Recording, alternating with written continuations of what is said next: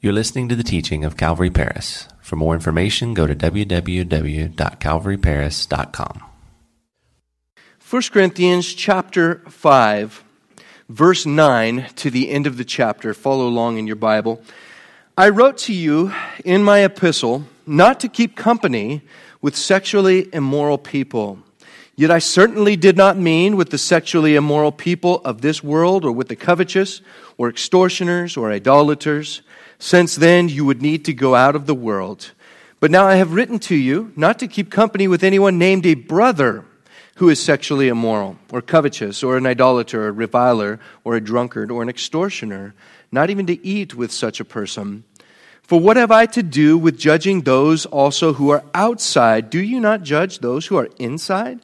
But those who are outside, God judges. Therefore, put away from yourselves the evil person. Pray with me. Lord Jesus, we uh, just come before you in prayer this morning. Lord, I just want to acknowledge that this is a tough text for us to not, uh, n- not understand, but to apply, Lord. And Lord, we just pray that you would give us strength and that you would give us understanding, and that, Lord, you would guide us in every situation. Lord, we lift this church up to you and we pray that your will would be done here. Lord Jesus, that we would simply hear your word and simply follow your word. Lord Jesus, I pray that you would bless the men and women that are gathered here this morning, as well as the children and the youth. And Father, we pray that your Holy Spirit would speak and minister to us in this time. In Jesus' name we pray. Amen. You, you may be seated. So, We've been studying through the book of First Corinthians, and we are in a tough part of this letter. It, it's a letter uh, that is a corrective letter that the Apostle Paul wrote to the people at the church in Corinth. The church was experiencing several specific problems. We've already talked about their lack of unity. There was a lot of division happening in the church. Paul addressed that in the first chapter. He also addressed their worldly attitude. They were very worldly in the way that they approached things. And he also had to uh, rebuke them for their pride. And he's looking now to correct their behavior concerning a, a brother in the church that was practicing sexually immoral behavior. A gross sexually immoral sin and, and incest, in that he was uh, sleeping in an active sleeping relationship, intimate relationship with his stepmom.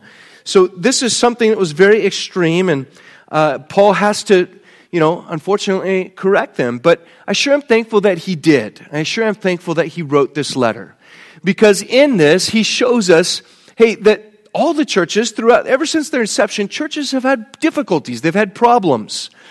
And, and it's because we're stinky people.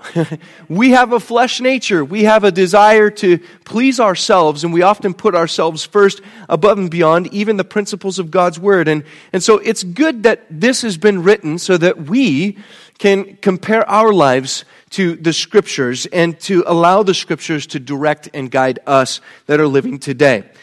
Now, this is tough subject matter, as I said before. Uh, it's something that, you know, I, I, don't relish preaching on this kind of things, but at the same time, I, I, I'm going to do it every time that we come across it in the Word. That's why we study the Word verse by verse at Calvary Chapel. We want to touch on all of the themes, all of the counsel of God.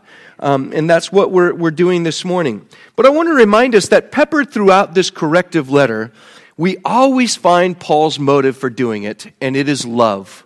At the base of all of his motive for what he writes and what he does is love. Love for the Lord and love for God's people. If you remember in his greeting, he reminisces with them about the good things that God has done in and through their lives there in the church in Corinth. He calls them his brothers and reminds them that he has a brotherly love, a family love for them. In chapter 4, Paul addresses them with the love of a mother, that he's concerned for them as a mother would be concerned for a child. And not only that, he also refers to himself as their spiritual father and appeals to them on that basis of a spiritual father.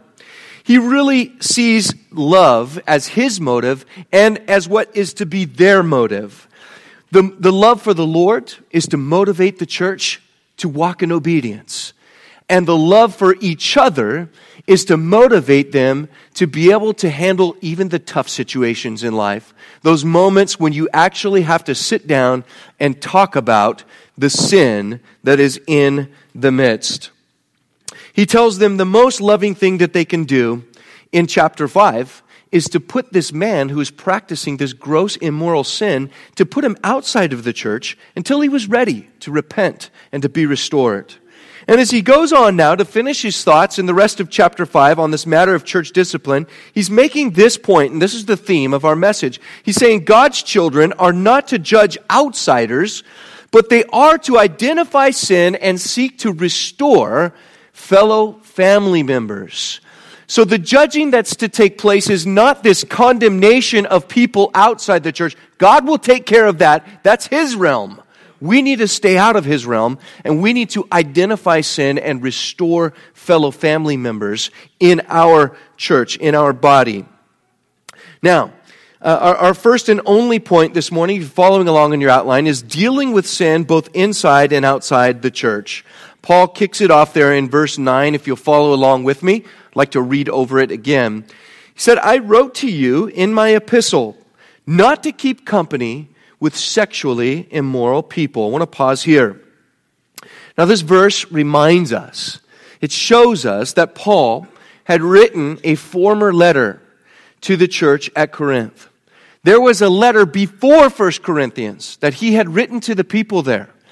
And in that letter, he had spoken about this problem. But they had misunderstood him. They had misunderstood that he, he didn't mean uh, that they were to, you know, completely uh, pull away from the world. That's how they took it.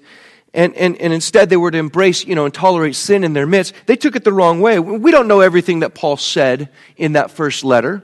But we do see here that he's clarifying what he has already mentioned. So they had misunderstood him and thought that they were to stop associating with people outside the church. But Paul is going to correct that in verse 10. Look at what he says. He said, I certainly, yet I certainly did not mean with the sexually immoral people of this world or with the covetous or extortioners or idolaters, since then you would need to go out of the world. He's like, this is, that's kind of ridiculous, guys. To think that I would say, hey, don't ever associate with somebody that, you know, has one of these sins going on in the world. That would mean that you'd have to like have your own Christian community and your own Christian, you know, maybe state or something like that. Can you imagine a place like that? I would never want to live there, okay, personally. I would loathe living in a Christian island or a Christian, it would be the weirdest place on the planet, I have no doubt. People would be all up in your business and judging you. It would be, it would be a weird place to live. That's not what Paul says. He's, he's not saying you need to go out of the world. You know, his thought here is in the same vein as what Jesus Christ meant when he was praying in John chapter 17. In John chapter 17, Jesus says very clearly that his followers were in the world, but they were not of that of the world. Being in the world, but not of the world, speaks of a purpose and an opportunity. It, it reminds us that as Jesus' people, hey, we've been put in the world with a purpose, and that is to share the good news about what Jesus Christ came to offer the world. And it's precisely to the world that we've been sent. There is and always will be a sort of a tension, though, as to how that's played out in our lives, isn't it? We don't always know exactly, you know, where to draw those lines. We, we just know that we're not to be of the world. So Jesus wants us to be in the world, but not of it. That means that we're not to be participating in the sin that the world participates in. That's the model that Paul has in mind here in verse 10. He's saying that it would be impossible to never associate with those that are in the world. And, and, and in verse 11, let's see who Paul is talking about then. In verse 11, he says, But now I have written to you not to keep company with anyone named a brother who is sexually immoral or covetous or an idolater or a reviler or a drunkard or an extortioner, not even to eat with such a person. I want to break this down. I want to break this verse down piece by piece so that we get a clear understanding of what Paul means. First of all, he says that he's writing to them to tell them not to keep company or to associate with certain people. The Greek word for keep company literally means to mix it up, okay? So he's saying, don't mix it up. Now, it is difficult to distinguish exactly what mixing it up might entail, but Paul does give us one example of what he means by mixing it up at the end of verse 11. He says, eating with such a person would be considered mixing it up. So the idea that Paul is conveying here is that by associating with or mixing it up or keeping company with someone, you're giving them the idea that you support what they're doing. You support their sinful actions. So that is what Paul is talking about by not mixing it up or not keeping company with. Now, who are the people that we're not to do that with? He says, anyone named a brother. Now, that means specifically anyone who claims to be a fellow child of God, someone who says they're a believer, someone who claims to be a Christian or a Christ follower, and yet, this is the catch, they are practicing sinful lifestyle. What do I mean by that? Well, Paul gives a, a bit of a list here, doesn't he? He gives a list of some of the sins that he wants us to, to, to make note of. First of all, he talks about sexually immoral. Sexually immoral is sexual activity that's associated with lust that is outside of the marriage covenant between a husband and a wife. That's what sexual immorality is. He says covetous. That's eager for greed or eager for gain. A, a, greedy person, someone that desires something that someone else has, and that's their lifestyle. That's the way that they're living.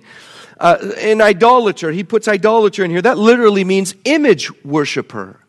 And, and we all know that anything can become an image in our lives that we worship, that we live for, that becomes our passion. We can put it above God. You know, whether that be uh, money or the comforts that money brings, whether that be something like your job, whether it becomes uh, an entertainment outlet in your life, we can put that too high and it can become something that we idolize. Uh, he also mentions here reviler. That word reviler, it literally means abusive. Someone who uses contemptuous speech in the way that they talk to others. Now, this is a, a good one for us guys to, to realize is on this list. Because I, I hear some of the way that men talk to their wives. And, and you know what? It's very contemptuous and disrespectful. And it would be classified in this sin of reviling, this abusive speech towards the, in the way that you treat other people. And, and you know, it's, it's a dangerous thing and something that we need to realize and recognize that's what a reviler is. So, so oftentimes in the church we think that, well, it's, it's okay because the man is supposed to be the leader. He's the spiritual leader in the home. And, and some Christian men take that to mean, well, I'm the dictator, you know, I'm the king of my castle. Baloney. Baloney. Paul says right here, man, don't be practicing that. That's something that's dangerous to get into. And, and then he goes down and, and talks about a drunkard, the next one there on the list, drunkard. That's someone that's surrendered to the influence of a substance, substance abuse. Doesn't just have to be beer or wine, although that's probably what Paul was uh, primarily referring to here. But in today's day and age, guys, we need to be talking about things like marijuana, the legalization of marijuana as well. I believe that within 10 years, every state in the United States of America is going to legalize the use of marijuana. And we need to realize that just because something is legal doesn't mean it's good for you. Doesn't mean that it's something that God wants us to practice. And we need to be careful with these sorts of things. We need to understand that. Now, I'm not saying that marijuana could never have any good use as, as medicine or something like that. That's not what I'm saying.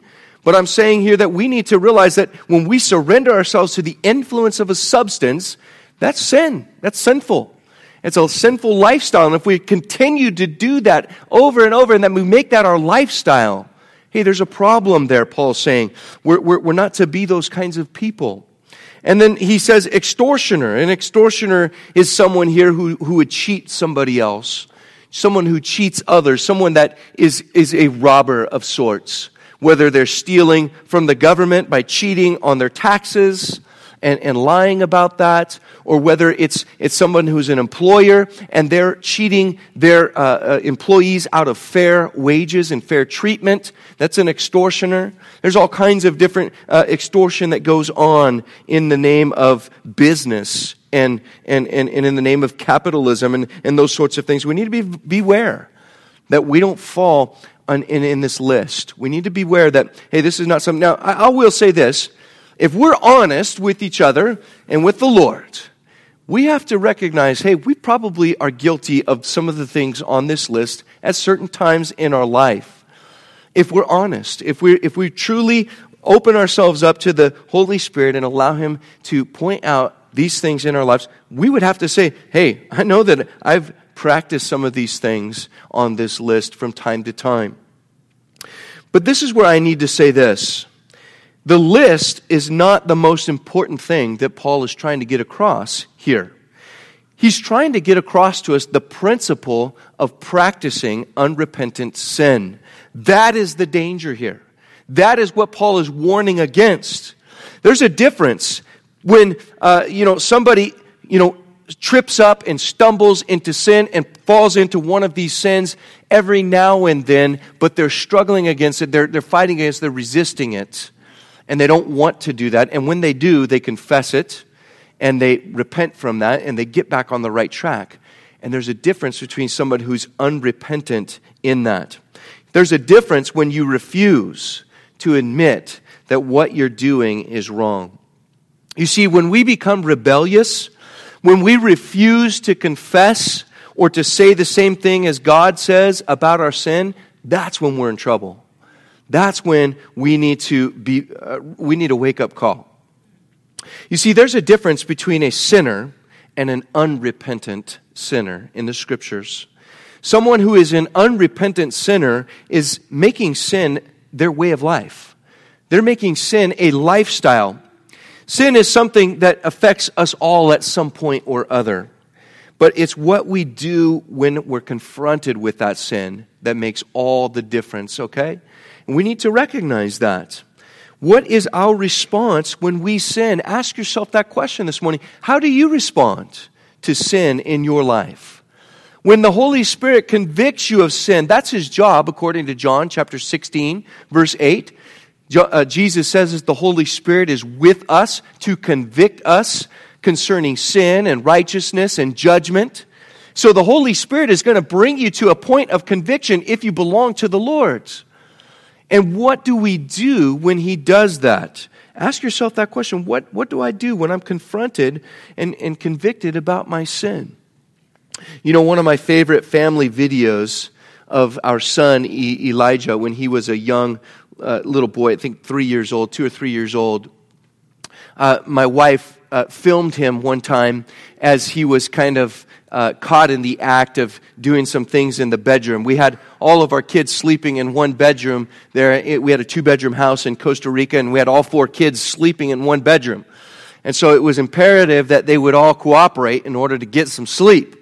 Well, Elijah wasn't cooperating one, one particular time. He was getting up and turning the fan off, and he was he liked to, I think, sing the ABCs into the fan and sound like Darth Vader and things like that. And you know, in Costa Rica, you need the fan, so turning it off was not a hit.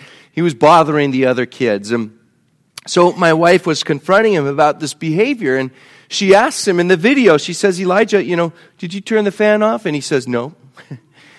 And, and, then, you know, it moves on. Elijah, did you sing the, were you singing the ABCs?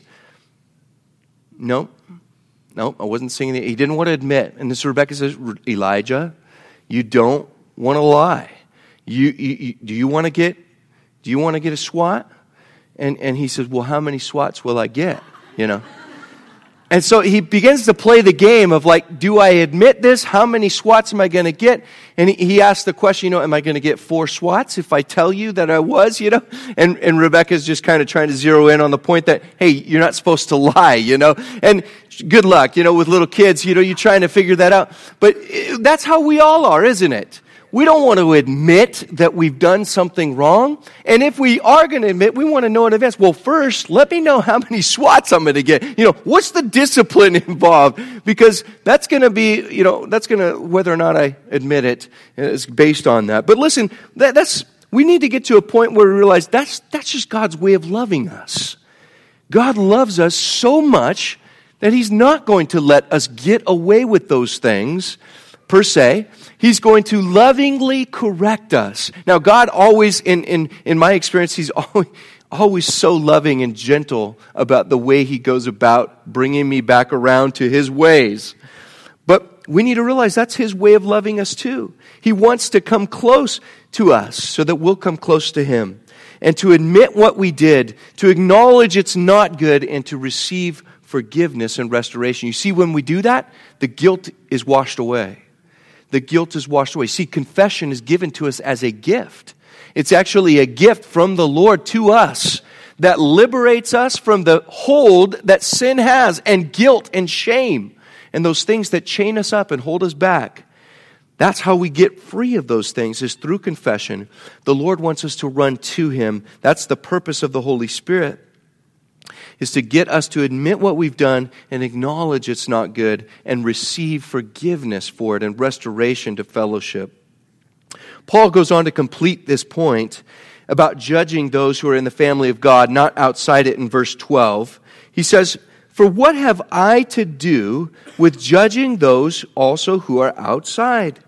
Do you not judge those who are inside? So, two rhetorical questions there. Uh, of course, you know, we, we should know the answers to those.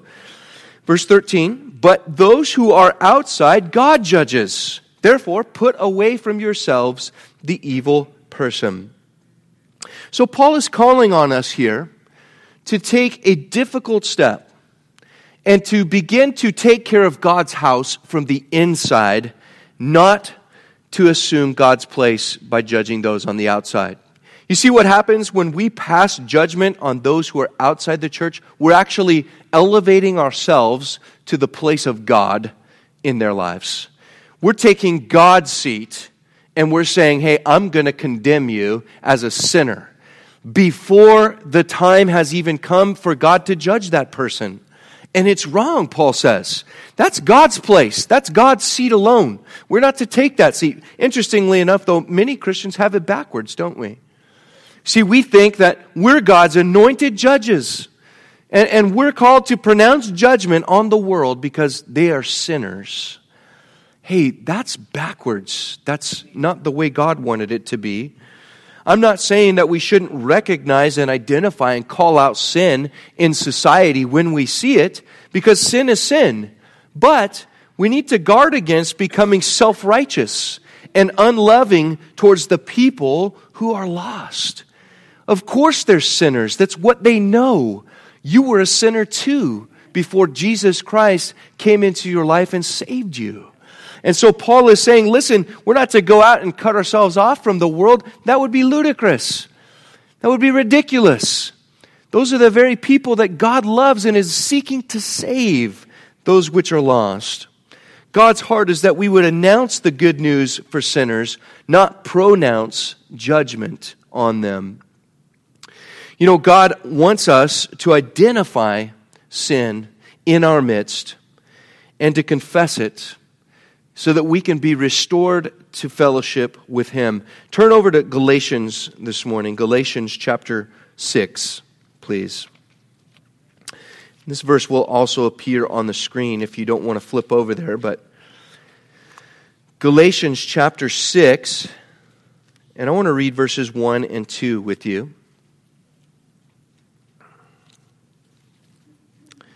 And I'm going to read from the New Living Translation just because I love that translation so much uh, for these verses. It says, Dear brothers and sisters, if another believer is overcome by some sin, you who are godly should gently and humbly help that person back onto the right path. And be careful not to fall into the same temptation yourself. Share each other's burdens and in this way obey the law of Christ. You see, church, what the Bible instructs us to do when it comes to sin and sinners, is we're to love the sinners and we're to exclude ourselves from the sin. We're not to participate in the sin. When it comes to people that are not in the church, they're not believers, they're not professing to know Christ. Hey, we're to announce the good news to them and we're to love on them in the sense of we share the gospel with them. We're to point them to Jesus. But when it comes to sin within the church, someone that professes to be a believer, we're to begin in our own hearts, in our own lives. Jesus talks about that in Matthew chapter 7, verse 5. He says, You hypocrites. He says, First take the log that's in your own eye and remove that before you go and talk about the speck that's in your brother's eye and you help him with that. So that's the first thing that we're to do is we're to look inward. We're to, we're to examine ourselves.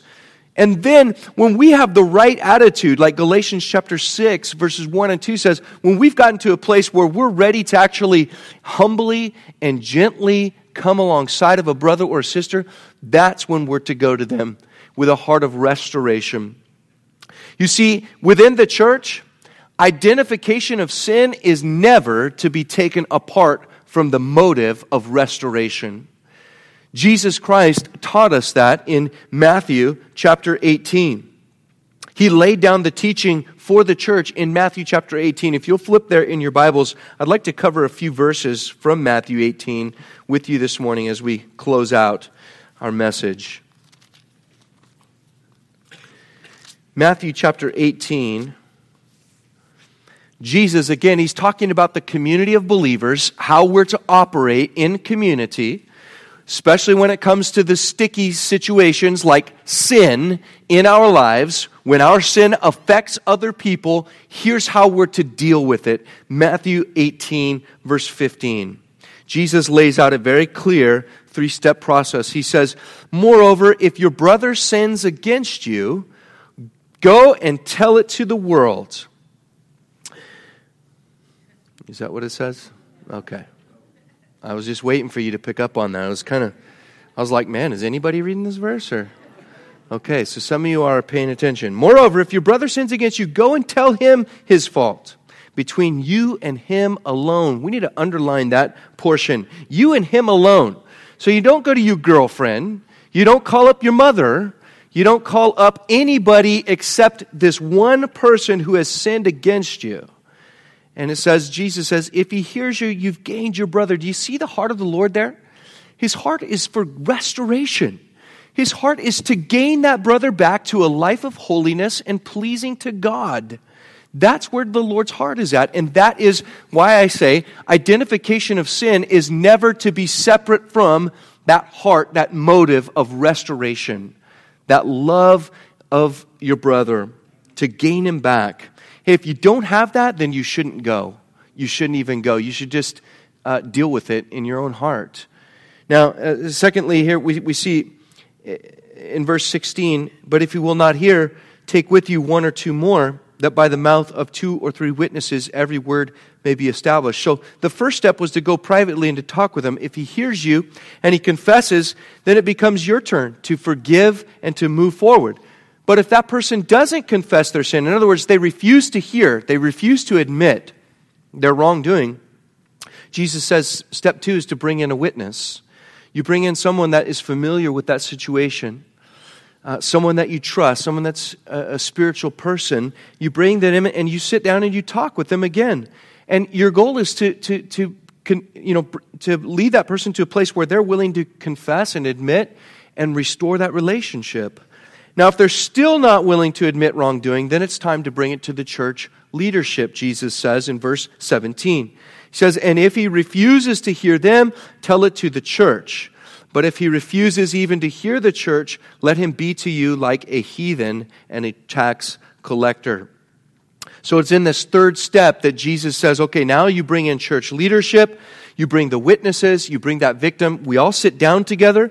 We talk with that person concerning their sin and with, with a heart to gain that brother back to a life of holiness and fellowship, both with that person and with the Lord. And guys, that's, that's basically what marriage counseling is all about. You've got a husband and a wife and usually both of them are witnesses of something that's gone on and, and something that's wrongdoing, and, and usually both sides. And, and, and as we sit down, we talk about that and we try to work through that. We try to find the biblical solution for that. But listen, if both people are willing to confess and they're both going, Yeah, I admit I've got a part in this, then, then we're getting somewhere. But it's when people say, you know what, I refuse to admit any wrongdoing. I refuse to confess. I refuse. That's when we get, that's when we get problems. That's when we get into big time problems. That's where uh, a lot of times, you know, the hard heartedness of those people leads them down a path, and, and it's just a, a, path of destruction and division.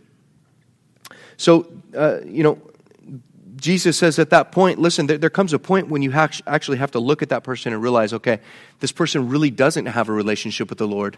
They really don't love the Lord enough to confess their sin, to say the same thing as he's saying about your sin, and to move forward and that's a problem. And, and also, we realize, okay, and plus, they don't love their brother or their sister in the Lord. And that is also a problem. That's a heart problem. Um, I want to read Matthew chapter 18, verse 21 to 22.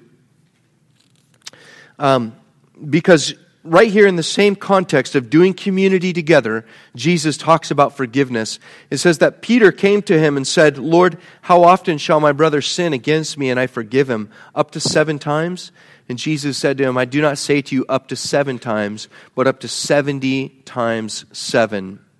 And then he goes on to tell a parable about a servant who was in debt to his master. So much debt he would never have been able to pay it off in his lifetime. And Jesus says that the landowner forgives him that debt. And, and then he goes, that servant that was forgiven, he goes and finds another uh, lesser slave who owes him a lot less, and he has him thrown in prison until he can pay that back. And, and, and Jesus you know, is telling that whole story. You can read it on your own sometime, but he's telling that whole story to show us that your debt, your sin, that God has forgiven you through Christ Jesus, was that, that debt that was so great you would have never, you'll, you'll never be able to pay it off. You'll never be able to pay it back. But God, in His love and His mercy, has forgiven you freely for all of your crimes against a holy God. And you and I need to realize that when we're holding things against a brother or a sister, man, it is so petty in comparison to what God has done. Now, I'm not trying to say that what somebody has done to you, what somebody has sinned against you, is a petty thing. I realize that that is, you know, that's, that's a whole different matter. But what I am saying is that in comparison to how great a debt that God has forgiven you and what He is willing to give you is so small in comparison to that. Now, I'm not saying, again, it's not a small incident in your life. I recognize that. But it is something that you've got to learn to give to the Lord, and you've got to forgive, and you've got to be able to move forward. And that only happens through a relationship with the Lord. Um, but we could talk more about that at a different time. As I close this morning, what is your attitude? What is your attitude towards sin in your own life? How do you feel about sin in your own life when somebody points something out to you? When someone shares with you that you have got an anger problem, or that you kind of speak a little bit disrespectfully in your tone? How, how do you respond when someone brings something to your attention about your attitude, maybe a negative attitude that you've got going on in your life? What about if you're the person who has to approach somebody? How do you approach somebody when you're talking to them? You know, wives, are you, you know, talking to your husbands in a respectful way? Or are you talking to them in a kind of a contemptuous way? well, what's your problem, you know? And how come, how come you can't be like so and so, you know? And, and comparing them to somebody else. That's not the way to do it. Hey, we are all challenged by this teaching from God's Word. Me, just as much as anybody else. I, I recognize sin in my own life. I recognize there are things that I struggle with as well. And this teaching, like all the teachings of Jesus Christ, hey, it can only be followed by people who really love the Lord because they've been born again. People who have been born again, spiritually speaking, And like, uh, you know, like, like all Christians, we need the Holy Spirit. We have to be filled with the Holy Spirit in order to carry out the obedience that is necessary in these teachings. You know, we have to learn to be yielded to the Holy Spirit because it's impossible to do this in our own strength. I want to close with this. It all comes back to love. The right motive in Paul's heart is love.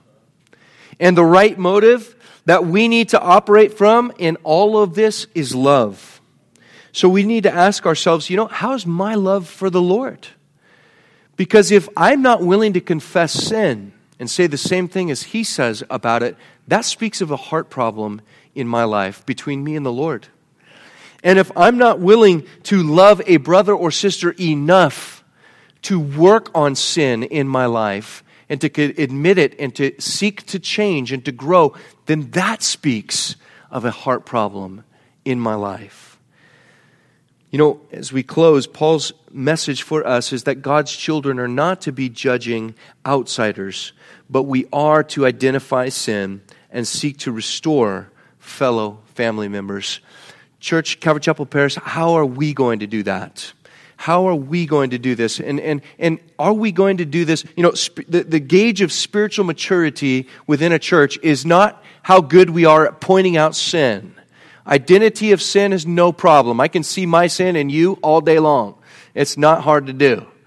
What is hard to do, what is a gauge of true spiritual maturity, is can I gently and humbly come alongside of you? Can you gently and humbly come alongside of me? Can we admit when we're wrong? And can we seek to pursue righteousness together? That's, that's the test. That's the test that the Lord has for us, and it's not easy. But you know what? I believe God makes it this way. This is one of the ways that He separates the chaff from the wheat, guys. Is are we going to follow Christ's teachings in these areas? It's not easy. It is not easy. We need the Lord, we need the Holy Spirit, but we can do it with His help. Apart from Christ, we can do nothing, but abiding in Christ, hey, He's got great things in store. He's got great things in store for us. Let's pray.